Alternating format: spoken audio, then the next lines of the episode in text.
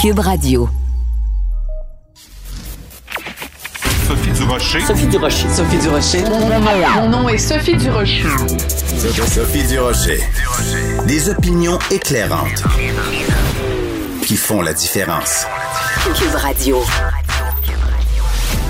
Bonjour tout le monde, bon mercredi, j'espère que vous vous portez bien. Merci d'avoir choisi Cube Radio. Écoutez, très rapidement, je veux attirer votre attention sur un éditorial, une opinion dans le New York Times qui se penche sur la question de la vaccination et qui dit qu'il faut changer notre façon de voir cette campagne de vaccination.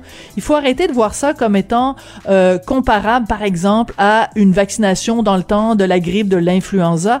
Il faut voir cette campagne de vaccination comme si, euh, comme pays, comme État, on était l'objet d'un acte de bioterrorisme et il faut que toutes, toutes, toutes, toutes, toutes nos énergies soient concentrées là-dessus, que ce soit la priorité et qu'on en fasse vraiment comme si on était victime d'une attaque. Et je pense que ça s'applique bien sûr aux États-Unis, mais pourquoi on n'adopte pas cette mentalité-là, cette euh, façon de faire-là ici au Québec? Quand j'ai vu cet éditorial dans le New York Times, j'ai poussé un admiratif ben voyons donc, ils l'ont l'affaire les Américains.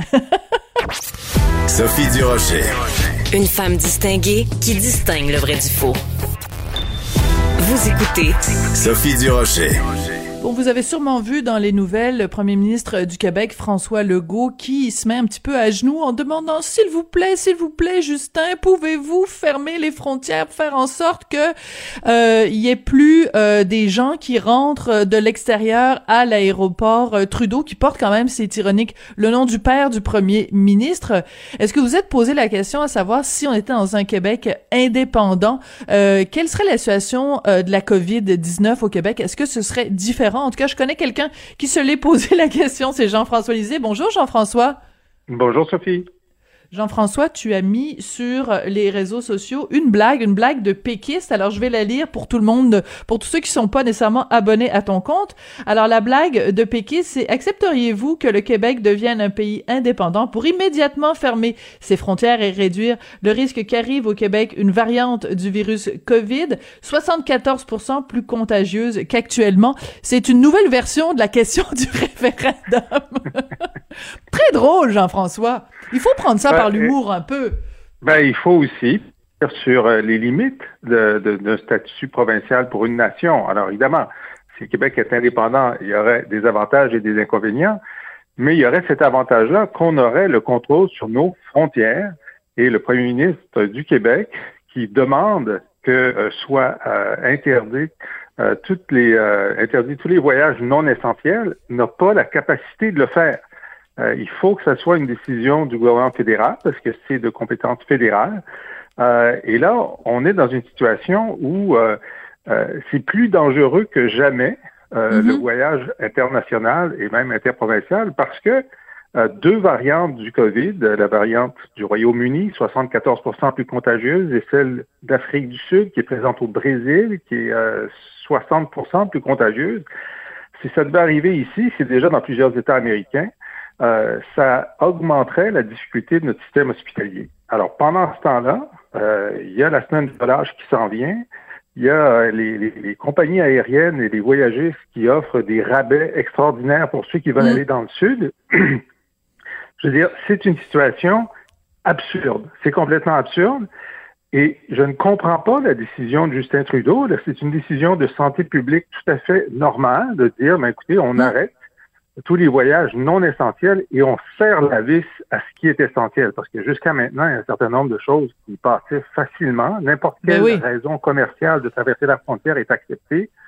Euh, on pourrait dire, ben, compte tenu du danger, c'est encore plus euh, plus impérieux de réduire euh, les, les, les, transports interprovinciaux internationaux. Alors c'est ça. Donc euh, on a, c'est pas sûr qu'un Québec indépendant aurait à sa tête quelqu'un qui a toujours les bons instincts, mais là, en ce moment, c'est le cas. Et puis, euh, donc, on est, on est prisonnier du gouvernement qui a mhm. le mauvais instinct. Voilà. Et c'est un peu absurde. Et l'image que moi, qui m'est venue euh, en tête quand j'ai vu, j'ai trouvé ça extrêmement humiliant de voir euh, François Legault se, mettre à genoux et demander à, à, à grand-papa Ottawa la permission j'ai eu l'image qui m'est venue en tête de quelqu'un qui est euh, dans sa maison. Sa maison est, assiégée par euh, par un mâle. Mettons qu'il y a une, une, panthère ou un tigre à l'extérieur de sa maison et euh, les fenêtres sont grandes ouvertes et il est obligé de demander aux voisins est-ce que je peux, s'il vous plaît, fermer les fenêtres de ma propre maison pour me protéger? Alors, c'est absolument... Je vais donner un autre exemple. C'est comme si le téléphone était contrôlé par le propriétaire. Nous, on est locataires. Je dit, pouvez-vous appeler le 911, s'il vous plaît? Oh, ça ne tente pas. Euh, je, vais demander, je vais demander aux émeutiers, s'il vous plaît, pouvez-vous arrêter l'émeute? non, non, appelez le 911, j'ai pas le téléphone. Ben, la solution, c'est d'avoir le téléphone, d'être indépendant téléphoniquement. Ouais, mais ça c'est intéressant, euh, Jean-François, la nuance que tu as apportée tout à l'heure, et elle est selon moi cruciale quand on fait ce débat-là sur l'indépendance du Québec, c'est que la preuve n'est pas faite. On ne sait, on ne peut pas deviner au jour d'aujourd'hui quelle serait la situation si en effet euh, le Québec était indépendant. Est-ce que le, notre leader serait plus malin que le leader qu'on a en ce moment à Ottawa? Mais on peut faire la preuve par le contraire. On peut dire que en ce moment du fait qu'on n'est pas maître de nos propres frontières, la situation est à notre détriment. Donc, c'est une preuve par par le contraire. Il y a une autre chose aussi qu'on doit discuter quand on parle de la fermeture des frontières, c'est l'attitude du, du, du Canada, d'Ottawa, donc par rapport à la quarantaine, parce qu'on l'a vu, il y a eu des reportages dans, dans le journal de Montréal et ailleurs au cours des derniers jours qui nous démontrent que c'est de la responsabilité d'Ottawa de s'assurer que les voyageurs de retour au pays observent la quarantaine Or, ce qu'on a appris, c'est que c'est uniquement ou presque uniquement des appels robotisés où euh, le kidam a juste à répondre un ou deux quand il reçoit un appel. Donc, on, souhaiterait aussi que la quarantaine soit beaucoup plus sévère, comme ça l'est par exemple en Australie ou en Nouvelle-Zélande. Oui. En Nouvelle-Zélande, euh, donc, tous les arrivants sont euh, parqués pendant 14 jours à un hôtel mm-hmm. pour s'assurer que... En Australie aussi, oui quand, ils sont libérés dans la, société euh, civile, ils, soient certains qu'ils ne soient pas contagieux. Mais, tu sais, je pense que, bon, c'est sûr, puis là, j'ai vu que le gouvernement fédéral a embauché des agents de sécurité et des organismes pour faire des visites auprès euh, des, gens de, qui sont en quarantaine. Donc, il va augmenter le nombre de, le nombre de, de, visites puis de vérifications. Mais de toute façon, euh, pourquoi est-ce que si on a un couvre-feu ici à 8 heures le soir, on pourrait être à Cayo Coco euh, jusqu'à minuit sur la plage? Il y a, même il y a un problème de cohérence mm-hmm. dans la soit la situation est grave, soit elle ne l'est pas. Or, elle l'est et elle pourrait potentiellement devenir encore plus grave. Euh, et si on a fermé euh, nos, nos, nos, frontières assez, assez de façon assez drastique, l'argument euh, de, euh, de M. Trudeau qui dit que la Constitution l'empêche de le faire, tous les constitutionnalistes disent, ben voyons donc, la Constitution dit que si tu as une bonne raison de limiter la liberté, tu peux le faire, puis écoute, fais-le, puis il y aura une contestation, puis après la pandémie, la Cour suprême dira que tu n'avais pas le droit de le faire. C'est quoi mm-hmm. l'urgence? L'urgence, c'est maintenant. Oui, et, et d'autant plus, Jean-François, que quand justement le variant euh, ou la variante euh, issue de l'Angleterre euh, de, de, de, du virus est apparue, Ottawa a bel et bien suspendu les vols arrivant d'Angleterre et les vols vers l'Angleterre. Donc, on l'a fait de façon temporaire en ciblant un pays en particulier parce qu'il y avait un danger imminent qui émanait de ce pays-là, ben je veux dire, si tu es capable d'ouvrir cette brèche-là pour un pays dans une période, ben c'est évident que tu peux ouvrir la brèche. Euh, L'autre jour, euh, à l'émission du matin, Mario Dumont et Benoît Dutrisac se posaient la question pourquoi Justin Trudeau a-t-il cette réticence-là par rapport aux frontières? Et un début de réponse, c'était que pour lui, dans sa tête de, euh, citoyen du monde, de monsieur qui pleure tout le temps, de, d'ouverture le cœur sur la main, frontière égale euh, vilain. Frontière égale fermeture au monde, frontière égale xénophobie. Est-ce que tu, tu euh, adhères à cette théorie-là? Je pense que c'était vrai au début. Au tout début, avant la au début de la première vague, il y avait une réticence idéologique chez un certain nombre de gens de fermer la frontière. Euh, Aujourd'hui, je pense qu'il y a quelque chose qu'on ne sait pas.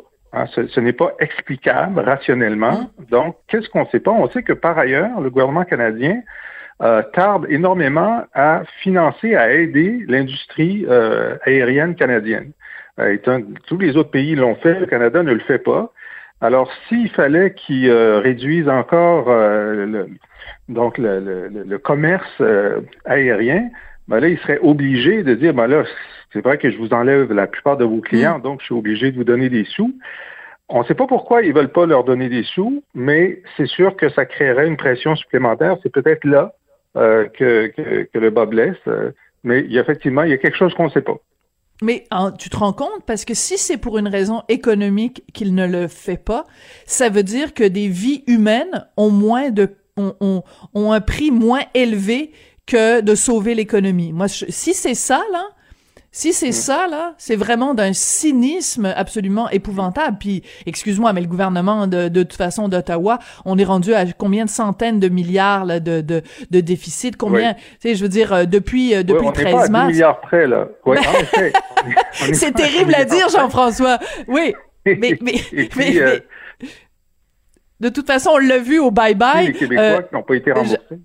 Oui, on l'a vu au Bye Bye. Oui, tout à fait. Je, sais où tu veux t'en venir, mais je veux juste dire au Bye Bye, on l'a vu. Euh, Justin Trudeau qui pense que l'argent euh, pousse dans les dans les arbres, ou alors que qu'il peut en imprimer dans son sous-sol. Bon, c'était ironique bien sûr, mais oui. Donc tu voulais parler des euh, des, des Québécois en effet qui ont acheté des billets de, ces différentes compagnies aériennes et qui ont réussi à obtenir tout au plus un report de leur voyage, mais pas de remboursement. Donc c'est doublement frustrant. le, l'attitude d'Ottawa euh, très très molle en fait de Marc Garneau, le ministre des Transports. Oui. Euh, ben, on va voir ce que le nouveau ministre euh, va faire. Je vais revenir sur la question de, l'indépendance parce que c'est c'est fondamental. L'indépendance, ça ne veut pas dire que, bon, moi j'étais conseiller de Jacques Parizeau et souvent les gens lui demandaient, ben, pouvez-vous nous prouver que ça va être mieux sous l'indépendance? Tout ce que je peux vous prouver, c'est que si on fait des bons coups, ce sera nos bons coups, puis si on fait des gaffes, ce sera nos gaffes. Ah, c'est euh, bien dit, ça. mais, ce qui est sûr, c'est qu'on va avoir la liberté de décider. C'est ça le gain de l'indépendance. Alors, si on est indépendant puis qu'on élit des mauvais gouverneurs mm, pendant mm, dix mm. ans, ben, ça va être pire. Mais on a quand même eu une assez bonne moyenne au bâton pour nos décisions. Et la rapidité de décision, c'est ce qui permet de s'adapter aux défis et ne pas avoir à attendre le reste du pays. Euh, c'est un gain euh, pour, pour ceux qui savent manœuvrer. Euh, alors c'est ça. Donc sur la question des frontières, depuis le début, on, on, voit que le gouvernement canadien est réfractaire aux demandes du Québec. sur la PCU aussi, le Québec avait demandé. Absolument, tu as tout à fait raison de le rappeler. Oui. Donc, dans la gestion de cette pandémie-ci, euh, on voit que euh, un Québec indépendant aurait eu euh, aurait été plus prudent que ce qui est du Canada. On peut poser la question de quelle aurait été sa capacité de négociation avec Pfizer, mais comme Pfizer vient de nous d'arrêter complètement la livraison pour cette semaine, je vois pas comment ça pourrait être pire. Voilà. Oui, parce que moi, c'est un argument que j'avais utilisé hier avec euh, Joseph Facal, où on parlait justement, évidemment, euh, c'est un indépendantiste comme toi, lui aussi, et euh, je disais, oui, ben, on aurait gagné sur certains plans, mais le Québec petite euh, petit pays s'il avait été indépendant aurait pas eu la force de négociation. Euh, tu sais quand tu fais quand t'arrives puis que t'as euh, coast to coast un, grand pays t'as ton ton poids dans la balance pour négocier est plus grand. Mais en même temps en effet quand on voit euh, que Pfizer de toute façon mais c'est mais c'est pas juste au Canada hein, que les doses ont été réduites c'est qu'ils sont obligés d'agrandir leur euh, leur usine ou enfin leur leur leurs entrepôts en Belgique. Voilà. Donc bon, mais, mais, c'est sûr que, mais, mais, mais j'aime beaucoup ta comparaison où tu dis, enfin, qui est celle de Monsieur Parizeau, euh, de dire, ben, on va peut-être faire des erreurs, mais ça va être nos erreurs. Et encore une fois, j'utilise l'analogie de euh, l'enfant devenu adulte qui veut s'affranchir des décisions de ses parents. C'est sûr que cette, euh, ce, ce jeune adulte va en faire des gaffes, mais ce sera ses gaffes et la seule chose que, que, que, les indépendantistes revendiquent, c'est le droit de faire leurs propres erreurs. Le droit de faire des gaffes. Une autre blague de Pékin. Voilà.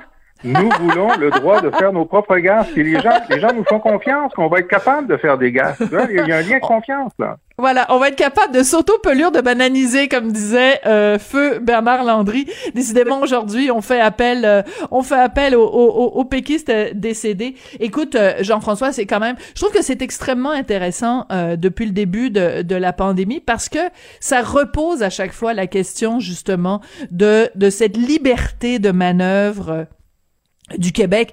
Bon, on l'a vu au début, c'était euh, euh, pour toutes sortes de choses. C'était euh, par rapport aux masques, par rapport aux tests rapides. Ça a été, tu sais, à, à, chaque étape de cette pandémie, s'est posé la question de l'opposition entre la volonté de Québec et le bon vouloir d'Ottawa.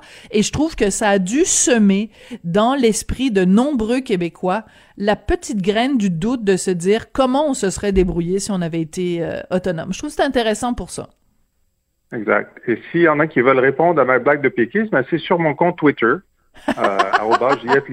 Venez répondre. Pour l'instant, le oui est majoritaire. Et puis, euh, parmi les commentaires, ah! il y a des gens qui disent enfin une question claire.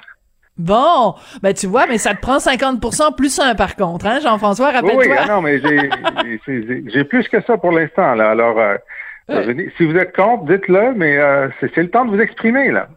C'est le temps de s'exprimer. Écoute, on va prendre un petit deux minutes juste à la fin, si tu le veux bien, pour revenir. Quand on s'est parlé, toi et moi, la semaine dernière, euh, on parlait de Ginella Massa, donc qui est cette euh, animatrice à la télé de Radio-Canada euh, anglais, CBC, qui porte euh, le hijab. Depuis, toi, tu as écrit une chronique, moi j'ai écrit une chronique, José Legault a écrit une chronique, évidemment complètement à l'opposé de, de toi et moi.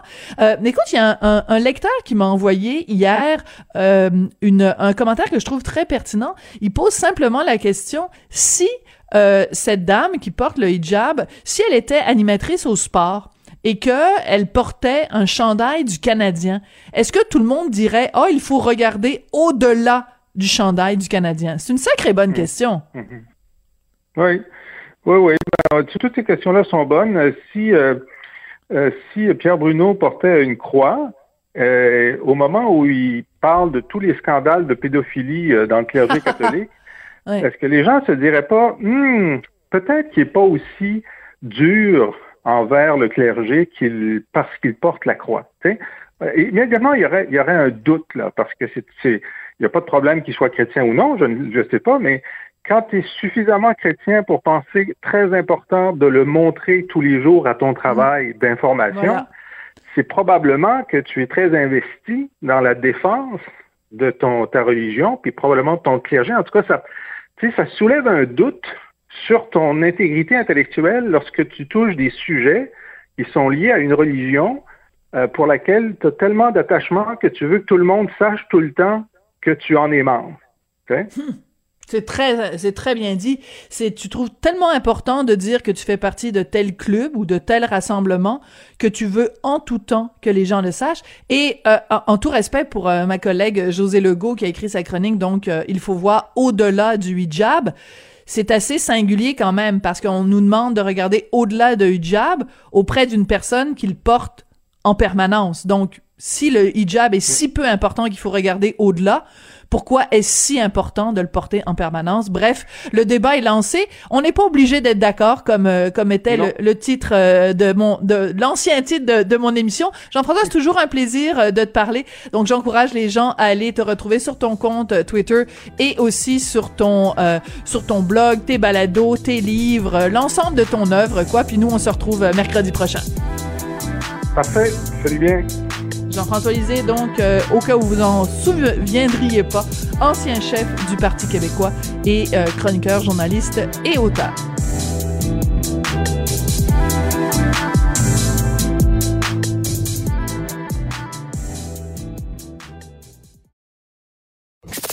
Avertissement. Cette émission peut provoquer des débats et des prises de position pas comme les autres. Vous écoutez Sophie Durocher. Vous savez, aujourd'hui, journée euh, extrêmement importante aux États-Unis, c'est la sermentation de Joe Biden comme président des États-Unis. Et euh, au cours des derniers jours, il a fait ce qu'il appelle lui-même un choix historique en nommant une professeure d'université en pédiatrie et psychiatrie, euh, adjointe au ministre de la Santé. Pourquoi un choix historique? Parce que Rachel Levine, qui l'a nommée à ce poste, est une femme transgenre. C'est une première dans l'histoire américaine. On va en parler avec euh, Michel Leblanc. Michel Blanc, pardon. Elle est auteure, conférencière et blogueuse sur son site michelblanc.com. Excuse-moi, Michel, la langue me fourchait. Comment vas-tu? Ben, ça va bien, toi? Ben, ça va très bien, Michel. Bonne année 2021. Écoute, je sais que tu euh, préfères quand euh, je t'appelle ou qu'un euh, recherchiste t'appelle pour parler de tes sujets de prédilection, le web, les géants du web, etc. Mais de temps en temps, on t'appelle aussi pour parler des personnes transgenres. Qu'est-ce que tu as pensé? Comment as-tu réagi quand tu as appris cette nomination aux États-Unis? Ben, euh, c'est clair que c'est une bonne nouvelle et que c'est euh, clairement euh, une, un changement drastique par rapport à l'administration précédente. On se souvient que M. Trump ne voulait pas voir les trans dans l'armée, mm-hmm. qu'il a fait beaucoup de, de, de, de, de mouvements qui étaient contre les trans. Alors là, tu sais, c'est comme pour le droit des femmes. Hein? Euh, je pense que c'est Madame de Beauvoir qui disait que euh, les droits euh, n'étaient jamais acquis et que ça prendrait pas grand-chose pour revenir en arrière. On le voit avec l'avortement, on le voit avec plein d'enjeux. et pour les trans, ben disons que c'est encore, encore plus, plus fragile. oui. Oui, plus fragile parce que les, les, droits sont quand même assez récents. Et il y a beaucoup de pression des groupes religieux pour discriminer les trans. D'ailleurs, il y a beaucoup de religions qui discriminent euh, euh, les trans. Et euh, ce qui est malheureux, c'est que, tu sais, oui, tout le monde est égal, sauf quand c'est quand ça a trait à la religion. Alors, quand la religion s'en mêle, là, tout d'un coup, les droits qui mm. semblent acquis pour tous disparaissent. Mm. bref, c'est un signal fort. et on va quand même souligner que Mme Levin, elle a été elle a été euh, assistante secretary euh, elle a été assistante de, euh, of Health, secretary of au niveau de l'État. Elle a été renouvelée trois fois. Euh, c'est un professeur, comme tu l'as mentionné, de pédiatrie et de psychiatrie au Penn State College, qui n'est pas un petit college, là, quand même. c'est une pédiatricienne. Euh, alors, c'est quand même, euh, c'est quand même euh, quelqu'un qui est hautement formé, qui était prof d'université, qui a été impliqué à la lutte contre le coronavirus dans son état de la Pennsylvanie. Mm-hmm. elle était secrétaire de la santé de la Pennsylvanie. Là, elle va devenir secrétaire de la santé adjointe aux États-Unis.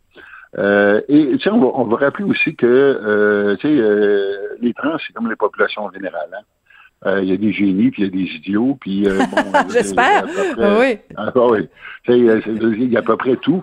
Euh, mais je pense que c'est quoi, c'est euh, je sais pas si c'est l'Indonésie ou un pays de l'Asie du Sud-Est où la ministre du numérique est une personne trans. Ah, oui. moi, moi, moi, une de mes héros, c'est Lynn Conway.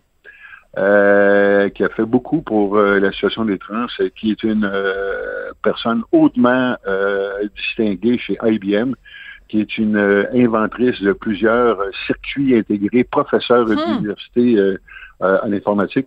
Il y a des gens de très, très haut niveau qui sont trans. bon, moi, une de mes bonnes amies, prof à, à l'ETS, maîtrise en génie. Euh, à l'école de technologie supérieure, oui. Oui, oui. Euh, bon, bref, il y, a des trans à peu près toutes les couches de la société, y compris dans les plus hauts postes. Euh, moi, je connais une trans qui aurait pu peut-être être élue au gouvernement et ah, oui? devenir ministre du numérique, mais bon. Ah, es-tu sérieuse, toi? ah, ah mais j'aimerais ça savoir son nom. J'aimerais ça savoir son nom. Alors, tu sais, il y, y, a des gens qui sont puis c'est la même chose, il y a aussi M. Boutlieg, euh, qui est ouvertement gay, euh, qui a été nommé à une très, très haute fonction, mm-hmm. euh, à la plus haute fonction qu'une personne ouvertement gay n'a jamais été nommée dans l'administration américaine. Euh, il y a une certaine ouverture. puis en même temps, ben, moi je célèbre ça, mais en même temps, bon, le, le downside, c'est qu'effectivement, on en fait un plat et que en même et qu'on devrait pas? on devrait ben pas, Michel? Non, mais c'est la preuve qu'il y a encore beaucoup de, de il y a encore beaucoup d'étapes à passer parce que, bon, euh, c'est normalement, euh, si c'était complètement accepté, on n'en parlerait pas. Alors, si on en parle, c'est parce qu'on trouve encore que c'est extraordinaire et que, bon, c'est pas habituel. Et peut-être qu'un jour, ça deviendra habituel, qu'on n'aura plus besoin d'en parler. Alors, oui, mais est-ce que, oui, mais je, je suis pas sûr que je suis d'accord avec toi, Michel. C'est-à-dire que est-ce que on en parle autant parce que c'est inhabituel ou simplement une question de nombre? C'est-à-dire que bon, ça prend toujours quelqu'un pour être la première fois. Puis après, bien, il y en a un, puis quand il y en aura 22, c'est une question de nombre plus qu'une question de, de réticence. Est-ce que ça peut pas être simplement ça aussi? Je regarde, bon, Kamala Harris, première femme, vice-présidente, première femme noire et de descendance euh, asiatique, parce que son père est jamaïcain, sa mère est indienne. Bon, ben à un moment donné, il va en avoir 25. Puis euh, on n'en fera plus de cas, mais c'est simplement parce que, regarde, quand il y, en a un, ça paraît, ça ressort du lot. C'est un marqueur temporel, tout à fait. Puis, euh, bon, euh, c'est une première. mais effectivement, disons, dans, dans 20 ans, dans 30 ans, idéalement, ben, on n'en fera plus un plat qu'une personne trans ait des hautes fonctions. Et peut-être même, si on jamais, on aurait une personne trans au Canada qui sera ministre, qui sera peut-être même première ministre ou premier ministre, parce qu'évidemment, les trans sont tout le temps euh, euh d'un sexe que de l'autre. Euh, mais bon, euh, moi j'applaudis, tant mieux. Puis en plus, bien évidemment, il semble que c'est une personne euh, hautement euh, formée et hautement compétente pour ce poste-là. Alors tant mieux. Hmm. Moi, ce que je trouve euh, intéressant, c'est que bon, il y a, y, a, y a tout l'aspect. Tu sais, là, on en parle, on est à la radio, donc les les gens qui nous écoutent évidemment ne peuvent pas voir à quoi ressemble Rachel Levine.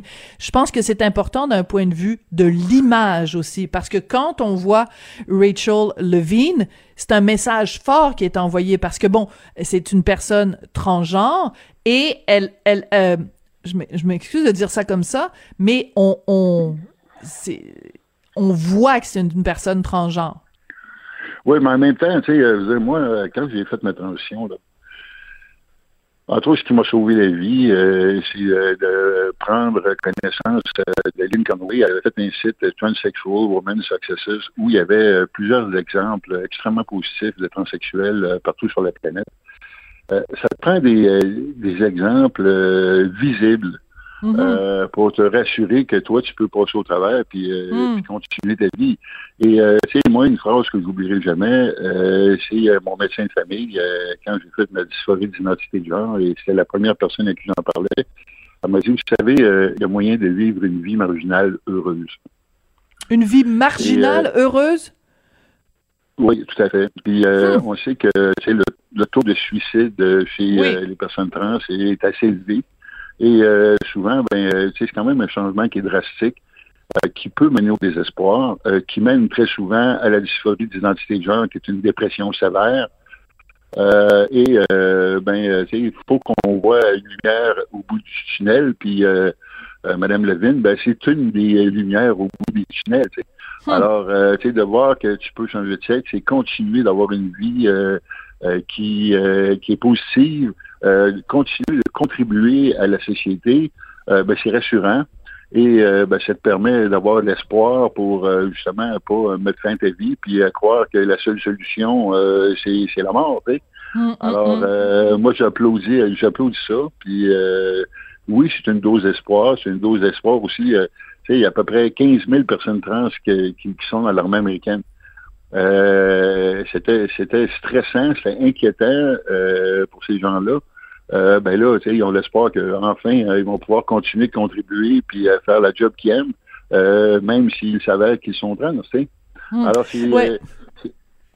C'est très important ce que tu dis parce que mais c'est très important puis à chaque fois qu'on se parle toi et moi euh, de, de ces questions-là, tu euh, reviens toujours avec les chiffres et tu as tout à fait raison de le faire euh, sur euh, le taux de suicide. Comme tu le sais, puis les auditeurs le savent aussi, moi j'ai euh, une nièce qui est devenue mon neveu, donc mon neveu est un homme transgenre et ce, ce, ce, ce, ce qui est très important quand on parle de tout ce phénomène-là, de toute cette communauté-là, c'est aussi pas de parler simplement de, de, de la violence contre soi-même, donc du taux de suicide qui est, qui est très élevé, mais de la violence envers les personnes transgenres. La discrimination, oui, mais aussi des actes de violence. Et je me dis, le fait que, le fait. que Rachel Levine soit nommée à un poste qui est le poste de la santé, qui en ce moment, à cause de la pandémie, est peut-être un des postes les plus importants, les plus cruciaux, est-ce que ça peut aussi euh, envoyer un message clair aux Américains ne vous en prenez pas aux personnes transgenres. Euh, juste euh, de simplement dire ce sont des êtres humains comme les autres, même si ça c'est terrible d'être obligé de rappeler ça en 2021. Tout à fait. Puis, euh, dire, on, on a l'impression que c'est un phénomène qui est nouveau, mais c'est vieux comme le monde. C'est pas, c'est pas un phénomène qui est récent, c'est un phénomène dont on parle le plus. puis, tu sais, une des une des positions qui est intéressante, c'était la position des euh, Premières Nations. Euh, traditionnellement, mm. avant que les Jésuites arrivent, là, euh, les personnes trans étaient des personnes vénérées. c'est les personnes, on disait que ces personnes-là avaient, la, avaient la vision des deux aspects de la nature. Les deux esprits, oui, les deux esprits. oui, les deux esprits. Et on en faisait des chamans et on en faisait des grands conseillers euh, au peuple amérindien. Alors, euh, il y, a, tout ça, même dans la Rome antique, hein, tu sais, Hermaphrodite, hein, qui était la déesse qui avait les deux sexes. Euh, alors, si on regarde tout au long de l'histoire, souvent, ben évidemment, c'est soit la religion ou soit l'idéologie qui faisait que ces personnes-là hmm. étaient ostracisées. Tu sais. mais je veux dire, la nature elle-même euh, on, on, a une société qui, qui valorise la binarité, euh, grand, petit, euh, blond, noir, euh, euh haut, bas, euh, bon, on, aime la binarité, mais la nature est beaucoup plus, complexe que ça. Rien qu'au niveau des chromosomes, là, je pense qu'il y a une possibilité d'une trentaine de chromosomes euh, pour euh, définir euh, le sexe. Là, Alors, c'est pas le lien qu'il y a le XX puis le XY, c'est beaucoup plus complexe que ça. Même qu'au niveau olympique, on a essayé de déterminer qu'est-ce qui était un homme et qu'est-ce qui était une femme, et on n'est pas encore arrivé à déterminer qu'est-ce qu'un homme et qu'est-ce qu'une femme. parce que bon, il y a des variantes chromosomiques. C'est-à-dire que, oui, c'est-à-dire qu'en fait, pour être plus précis, oui, c'est-à-dire qu'en fait, pour être plus précis, c'est que, euh, par exemple, pour les personnes euh, transgenres, que ce soit euh, homme vers femme ou femme vers homme, c'est que pour pouvoir compétitionner dans la catégorie des hommes ou dans la catégorie des femmes, on a essayé de déterminer à, à partir de quel pourcentage euh, d'hormones féminines ou d'hormones mâles, on pouvait accepter que la personne compétitionne euh, entre eux. Et c'est un calcul est excessivement difficile puisque dans certains cas, même même chez des gens qui sont pas des personnes transgenres, leur taux leur leur leur, taux de testostérone par exemple est moins élevé que l'individu qui lui a subi cette euh, ce, ce, changement de sexe. Donc c'est ce sont des questions excessivement complexes. Tu as tout à fait raison de le mentionner euh, Michel. Euh, J'essaye d'imaginer parce que c'est toujours un peu euh, le, cliché en politique quand il y a des gens qui sont euh, nommés de d'imaginer un jeune qui se pose des questions, qui est en réflexion sur son identité. Quel genre de message tu penses envoie la, nomination de Rachel Levine sur quelqu'un qui est peut-être en questionnement justement à ce niveau-là? Ben justement, ça, donne un message que oui, il y a, y, a, une vie après la transition. oui, il y a possibilité, comme je le disais tout à l'heure, d'avoir une vie marginale heureuse. Euh, oui, il y a possibilité d'avoir du succès. Oui, il y a possibilité de continuer son travail. D'ailleurs, ironiquement, euh, moi, quand j'ai fait ma transition, euh, j'avais peur de, de, perdre mes clients et je pensais que ma famille comprendrait. Et ce qui est arrivé, c'est tout à fait le contraire. J'ai perdu ma famille et mes clients ont compris. tu sais, bon, puis d'ailleurs, j'ai une, une, anecdote que, que, que, que, que j'aime raconter de temps en temps. Euh, un de mes gros clients, euh, c'est un couple, euh, puis là, je vais lui nommer parce que c'est vrai, puis il mérite, c'est Dessin de Roman, avec qui je travaille depuis 15 ans. D'accord. je m'envoie dîner avec avec Yves et Marie-France, puis bon, euh, là, c'est en revenant du dîner, je, leur annonce que j'allais changer de sexe, puis là, j'avais, que c'était un de mes bons clients, puis c'est extrêmement nerveuse. Puis euh, Marie-France, elle dit Ah, mais quelle bonne nouvelle. Ben, moi, je m'attendais pas à ça. pourquoi quelle bonne nouvelle? Ben, elle dit, euh, un, elle dit, euh, euh, tu vas être mieux dans ta, dans ta peau. Puis deux, ben, comme tu vas être mieux dans ta peau, tu vas être plus productif pour nous, pour nous autres. Puis elle dit trois, ben, on va, pouvoir, on va pouvoir parler de robe. Ah ben, C'est trop mignon. On va pouvoir aller magasiner ensemble. C'est ah très bon. Je m'attendais pas à ça. D'ailleurs, elle m'a- référé à son coiffeur. Puis, euh, bon, C'est euh, trop mignon. Ouais. ben, c'est super. Il y a, il y a- il y a toutes sortes de réactions. Tu sais, euh, Ouais, tout à fait. Mais écoute, c'est drôlement intéressant. Puis écoute, euh, peut-être que tu vas pouvoir échanger des, des adresses de coiffeurs avec Rachel Levine, donc qui devient euh, première femme euh, transgenre, donc euh, nommée ministre adjointe de la santé par Joe Biden, le tout nouveau président des États-Unis. Il est assermenté euh, aujourd'hui. Merci beaucoup, Michel. Puis euh, je te promets, on va on va alterner entre les fois où on te reçoit pour te parler euh, de numérique et les fois où on te reçoit pour parler de la communauté transgenre. Euh, Je rappelle que tu es auteur, conférencière et blogueuse. On peut retrouver sur ton site michelblanc.com. Merci, Michel. eh bien, eh bien, merci. Est-ce que tu me permets encore 15 secondes? Oui, vas-y, 15 secondes. Oh, il y a une dernière anecdote, justement, euh, étant donné le coronavirus, là, j'essaie de me faire croire que euh, les repousses grises euh, sont maintenant à la mode. Alors, euh, question, de, question de, de se faire un minding positif, là, mais, euh, vive, vive les repousses grises. Vive le Boris. Ben, on fait partie du même club, toi et moi. Hey, merci beaucoup, ouais. Michel. À très bientôt.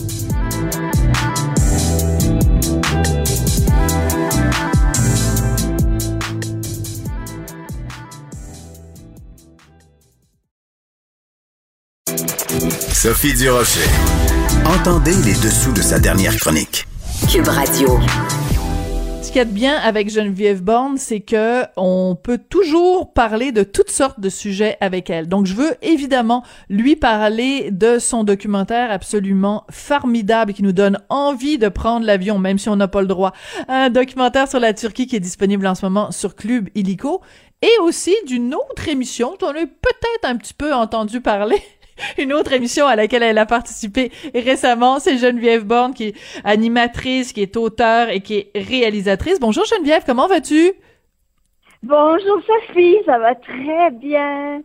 Écoute, moi, ce que j'aime avec toi, Geneviève, euh, c'est que euh, peu importe ce qui arrive dans ta vie, puis Dieu sait que tu as eu ton lot euh, de, de montagnes russes, euh, tu arrives à rester zen, euh, souriante. Et Sébastien Laperrière, qui est euh, le réalisateur de l'émission, euh, m'a dit, euh, ben Geneviève est là, puis elle a du sourire dans la voix. Comment tu fais pour rester toujours aussi euh, optimiste dans la vie? Je pense que, en fait, j'ai le bonheur facile Hmm. et euh, j'aime vraiment, euh, j'adore la vie. euh, Tu sais, c'est- vraiment, euh, je suis vraiment une personne très très positive. Puis aussi, comme tu disais, quand tu traverses des montagnes russes, quand tu vis des épreuves, comme j'ai vécu aussi, en fait, après ça, tu es juste comme content d'être en vie, tu comprends, puis Mm. d'être euh, euh, je, trouve que la vie en général euh, euh, vaut la peine d'être vécue, puis elle est belle, puis tu sais, donc c'est ça, tu sais, j'ai le bonheur facile. Bon, ben j'adore ça. Écoute, le bonheur facile, c'est aussi une des belles qualités que euh, Marie-Mé t'a euh, t'a t'a concédé, c'est-à-dire que quand tu as été euh, évincée de Big Brother célébrité puis qu'elle a fait l'entrevue avec elle, c'est une des choses qu'elle a souligné à quel point pendant cette semaine-là que tu as passé euh, à Big Brother que tu as été euh, super euh, positif. On va écouter un petit extrait euh, du euh, résumé qu'il y a eu au début de l'émission d'élimination de dimanche soir sur les ondes de Novo avec Big Brother. La maison s'est donc retournée contre la matrone C'est la date qui casse plus le party quand il y a un party, c'est Jen. Dodo! Dodo! et le patron a exaucé leur souhait. T'as quoi, elle me dit? Patron, est-ce que tu as besoin de moi? À la cérémonie du veto, J'ai décidé de sauver moi. Geneviève ne se doutait tellement de rien. Geneviève, donc je vais te demander de t'asseoir à la place de. Les autres savaient pas que j'avais accepté d'être mise en danger. Et certains ont eu des remords. J'ai pas l'habitude, tu sais, de mentir à des gens? Hi, on t'a euh, menti. François Lambert t'a fait ce qu'on appelle communément un coup de cochon. C'est lui qu'on entend rire un peu là pendant le pendant l'extrait. En fait, Euh, oui, vas-y. Il faut, il faut dire que euh, ceux qui connaissent bien Big Brother, euh, puis je sais que tu raffoles pas des termes anglophones, quand euh, le terme francophone existe. Euh, il faudrait trouver le bon terme. Mais ce qui m'a fait, euh, c'est ce qu'on appelle dans les termes de Big Brother un blindside. J'ai été Ouais. blindsided. Alors, on pourrait Mhm. traduire ça par euh, un angle mort, mais c'est pas c'est pas pareil en fait. Il a fait un parfait blindside. Et, euh, et, et moi, j'ai j'ai mordu à ça complètement. Puis en fait, euh, c'est sûr que euh, je peux avoir l'air complètement naïve. Et, et moi, je regarde ça, je suis comme, mon Dieu, que euh, j'ai l'air complètement naïve. Et j'ai été embobinée, mais euh, tout le monde se fait embobiner par François. On le voit déjà, là, tu sais, euh, par la suite, euh, ça, ça continue et, et tout le monde se fait embobiner par lui. C'est vraiment un excellent joueur. Et il Oui. joue sur tous les fronts. Il fait partie des deux grandes alliances. Et euh, c'est vraiment incroyable à quel point les deux équipes ne savent même qu'il fait partie des deux clans. Alors tout le monde se fait blindsider en ce Hmm. moment. C'est C'est très bien. incroyable. Incroyable. Très bien résumé.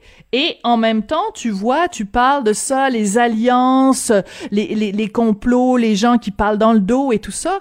Et pour te connaître un petit peu, Geneviève, c'est tout le contraire de toi. Et euh, c'est une chose aussi que Marie-Mé t'a souligné, c'est que t'es la fille qui a mo- le moins de malice au monde. Tu parles jamais dans le dos de personne. Ça fait des années que je te connais. T'es jamais la fille à aller voir avec un potin parce que tu ne connais aucun potin sur personne. Exact. Puis même si tu le savais, tu le répéterais pas parce que tu rentres pas dans ces dans ces jeux-là. Et euh, Alors, dans donc le fond, ta question, ta question, dans le fond, c'est mais qu'est-ce que t'es allé faire dans cette galère? non, je non, je la poserai différemment parce que je porte pas de jugement sur te- sur ta décision, bien au contraire. Euh, c'est ma question est sans malice. Ma question est qu'as-tu retenu toi comme être humain de ton expérience? Moi, je te dirais en fait que euh, je le sentais dès le début, puis en fait, pour avoir regardé plusieurs épisodes de Big Brother, je savais que c'était ça, tu vois. Euh, mais j'ai vu dans plusieurs épisodes qu'il y avait quand même des gens euh, qui étaient gentils, euh, loyaux, qui n'étaient pas des traîtres, qui réussissaient à quand même bien avancer là-dedans. En, en, restant droit, en restant correct et tout ça, et tu peux quand même faire un bon bout de chemin. Alors, je, m'imaginais jouer comme ça, en fait, et avancer sans, sans faire de tort trop Mhm. aux autres. Mais euh, ce que tu peux pas prévoir, c'est ce que les autres vont te faire. Alors donc, euh, puis, euh, tu sais, c'est ça, c'est... Euh, François Lambert a vraiment sorti le bazooka. Il aurait pu me faire une petite jambette parce que... Mhm. façon, Mais tu réponds pas à ma question, Geneviève. Tu réponds Ah pas oui, à ma question. Suis endormie. Moi, je, Oh, suis, ok. la, je suis la reine du dodo, hein, moi. Oui, ben Donc, oui. La police du Ah oui, dodo. Alors, qu'est-ce que tu as retenu? Qu'est-ce que ça, autrement dit, qu'est-ce que ça t'a apporté? Parce que financièrement, on le sait, on, on le sait que c'est, payant. Ça aurait pu être très payant si t'étais resté pendant 13 semaines. Mais d'un point de vue Oh, humain, oui. qu'est-ce que t'en retires? Oui. Alors, euh, honnêtement, je te dirais qu'il faut toujours écouter son instinct. Mon instinct me disait que c'était pas pour moi.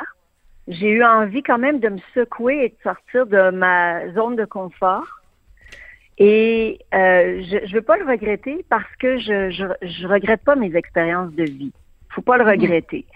J'ai voulu sortir de ma zone de confort, mais euh, je pense que j'avais pas besoin d'aller si loin pour sortir de ma zone de confort. Alors, je pense que au final, euh, faut rester fidèle à soi-même et suivre son instinct. Mais, crime, je trouve que ça fait, ça fait quand même une télé, euh, une émission euh, captivante. Moi, je, je la regarde depuis que je suis sortie. Puis je dis, mon Ben Dieu, oui. mais c'est- complètement euh, accrocheur et et puis en plus le fait que maintenant je sais comment ça se passe à l'intérieur de la maison, je sais qu'il se passe beaucoup de choses qu'on ne voit pas à la télé. C'est c'est fascinant, tu sais, de voir ça à la télé de- une fois sorti de la maison. Ouais. Alors, euh, dans le petit extrait qu'on a entendu, euh, le, le la, la, la, voix off, la voix de l'annonceur euh, te qualifie de matrone. Euh, puis on t'entend dire euh, dodo, dodo, tout ça. Alors pour ceux qui n'ont pas suivi, tu trouves pas ça un peu, je sais pas là, la matrone et Ben, tout? Est-ce que tu ben te oui. perçois vraiment comme la trouble fête Ben non, alors que moi, je me couche à 3 heures du matin tout le temps, dont, dont la nuit dernière. Je, je, je Oui. me couche tard. Ouais. Alors, donc, euh, non, c'est ça, ça, ça ne... Ça, ça ne me convient pas du tout comme terme, en fait, parce que... Mais c'est euh, c'est le premier soir, en fait. euh, Ouais. on était dans la maison, puis c'était une espèce de journée qui finit plus. Puis euh, à un moment donné, on a entendu la voix de Big Brother qui dit euh, Candidat, vous serez réveillé à 7h30. Puis là, je suis comme Hein, 7h30, c'est tombé de bonne heure. Je dis Mais là, il est quelle heure? Il est quelle heure? Puis là, quelqu'un dit Il est 2h30. Je dis Ah! Il est 2h30 du matin, on va dormir 5 heures, on y arrivera pas. Puis là, j'ai dit Dodo, Dodo, on fait dodo, tout le monde, gang, on y arrivera pas, tu sais. Eh, j'ai j'ai- j'ai dit ça sur un ton, euh, c'est comme en joke, là, tu sais, puis et, et, et ça, ça a froissé, ça a froissé certaines personnes dans la chambre, dans le dortoir, qui ont dit, ben là, ça va être plate, là. Elle, elle, elle veut qu'on dorme, tu sais. Mais c'est quelque chose qui, euh, qui s'est passé, c'est comme le week-end d'avant. Mais après ça, toute la semaine, ils ont vu que je me couchais tard, puis que, Ben oui. puis que j'avais du fun, tu comprends? Mais c'est quelque chose qui, a- tu sais, ben, écoute, tu sais, dans le fond, on le sait, euh, quand il y a, quand il y a un filon dans une émission, euh, on, on, on presse le citron puis tout ça, tu sais, donc ça a été monté en épingle et tout ça. tu sais. Alors ceux qui ont pu penser au début que j'étais j'étais straight ou que j'allais briser la fête ont rapidement vu que c'est comme non non moi je vais tout vous coucher là parce que moi je vais jusqu'à 3 heures du matin. Oui, puis euh, tu sais, euh, t'es pas une ça a mat. pas- Ça n'a pas été vu ça. euh, Non, c'est ça. après. Bon, c'est sûr que tu prends Fait pas que- un petit moi, verre dans le nez. Oui, mais il faut, il faut en rire. Alors moi, je me suis fait des, euh, des chandails La police du dodo. J'ai ma tasse à café, police du dodo. Je Ouais. suis allée à l'émission de Julie l'autre soir. J'ai ri de ça. Puis Ouais. il faut en rire. Il faut pas se Absolument. sérieux. Absolument. Il faut pas Écoute, trop d'importance. Voilà, Geneviève, Voilà. je voulais absolument te parler aussi parce que tu n'es pas que euh, la fille qui a été évincée de Big Brother célébrité. T'es une fille qu'on adore parce que t'es à la tête de tes propres projets, dont euh, cette euh, cette émission donc euh, que t'as tournée en Turquie, qui est disponible en ce moment sur Club euh, Illico. On en écoute un petit extrait. Bienvenue au Grand Bazar. C'est le plus grand marché couvert au monde. C'est tellement grand en fait que le marché forme carrément un quartier d'Istanbul. Vous l'avez peut-être déjà vu dans les scènes d'ouverture du film Skyfall de James Bond. Il y avait une poursuite spectaculaire en moto sur les toits. Chose certaine, ici, c'est un labyrinthe. C'est plein, plein de couloirs, puis on vend de tout. Des vêtements, des tapis, de la nourriture, des bijoux. C'est une expérience typique d'Istanbul qu'il faut vivre. Ça, c'est ta zone de confort. Les émissions sur Ça, le c'est voyage, ça, c'est ta zone de confort. Oh, Ça, c'est la Geneviève qu'on connaît. Sophie, Envoyez-moi au bout du monde pour que je puisse partager ce que je vois. tu sais. C'est vraiment ce que j'aime euh, faire dans la vie. tu sais. C'est, c'est tourner des émissions, c'est euh, faire des photos, c'est euh, le, le voyage. sais, C'est vraiment au cœur de ma vie. Pas depuis un an, évidemment. Puis d'ailleurs, j'avais, d'autres projets qui sont sur la glace euh, à cause de la pandémie.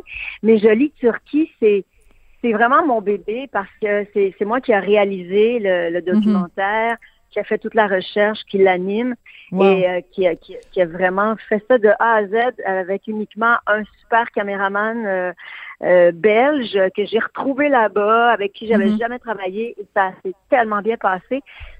La Turquie, c'est un pays fabuleux, tellement riche en histoire, puis tellement varié au niveau des paysages. Euh, c'est, c'est, c'est de toute beauté. tu sais. Alors, en ce moment, comme on peut pas euh, voyager, ben au moins, je, je permets euh, aux téléspectateurs de Club de pouvoir le faire à partir de leur salon. Ouais. Et euh, écoute, euh, pour revenir, euh, bon ben écoute, on va écouter ça évidemment sur Club Illico. Et ben écoute, on, on, continue de suivre pour ceux qui qui qui, qui aiment ce genre d'émission. On continue de suivre le reste de l'équipage de Big Brother célébrité. Puis je note quand même que tu as dit à un moment donné à propos de François Lambert que tu sais où il reste, puis tu vas aller lui jeter des petites roches. Alors j'ai bien hâte euh, de voir si tu mets ta menace à exécution. Ben non, je, ben oui, ben je le sais. C'est comme ma chronique de ce matin. Ma chronique de ce matin sur Big Brother aussi, c'est une blague, mais ça a l'air que c'est pas tout le monde qui l'a pris comme ça. Il y a des gens qui l'ont pris au premier degré. C'est pas grave, je suis capable de vivre avec. Je t'embrasse très fort, Geneviève, euh, à distance, bien sûr, parce qu'on n'a pas le droit de le faire pour de vrai. Puis merci de nous donner encore le goût de voyager et de rêver, même si on peut pas le faire euh, pour de vrai. Donc on écoute ça, Jolie Turquie sur Club Illico. Merci beaucoup. Merci Sophie, à bientôt, bye. C'était l'animatrice et réalisatrice et participante à l'émission de télé-réalité Big Brother Célébrité Geneviève Borne. Et c'est avec elle et son beau, son beau sourire dans la voix que se termine l'émission. Merci à Sébastien Laperrière à la mise en onde, à la réalisation. Merci à euh, William Boivin à la recherche et à Luc Fortin également qui, prête euh, main forte. Et puis on se retrouve euh, demain, lendemain de jour d'assermentation aux États-Unis.